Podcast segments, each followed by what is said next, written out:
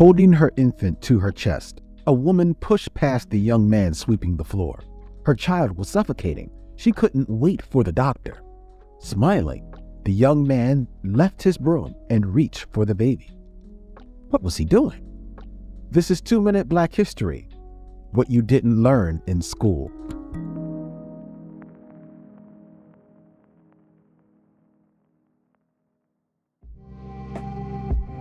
Vivian Thomas could have been a real life Superman. By day, he was cleaning toilets, but by the time the day ended, he had advised some of the nation's brightest surgeons on life saving procedures. How could this be? Thomas always wanted to be a doctor, but just when he was ready to attend college, the stock market crashed, and so did his ability to pay for school.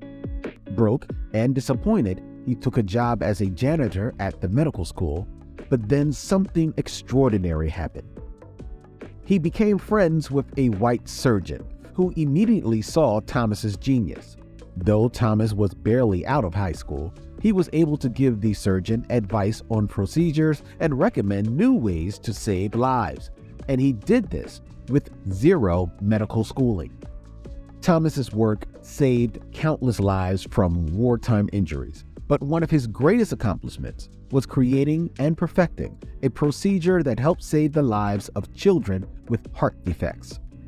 Over the course of his life, he eventually acquired medical training, ran a prestigious research lab, and served as a mentor to black medical students. Our black excellence is not always evident when measured by racist educational standards.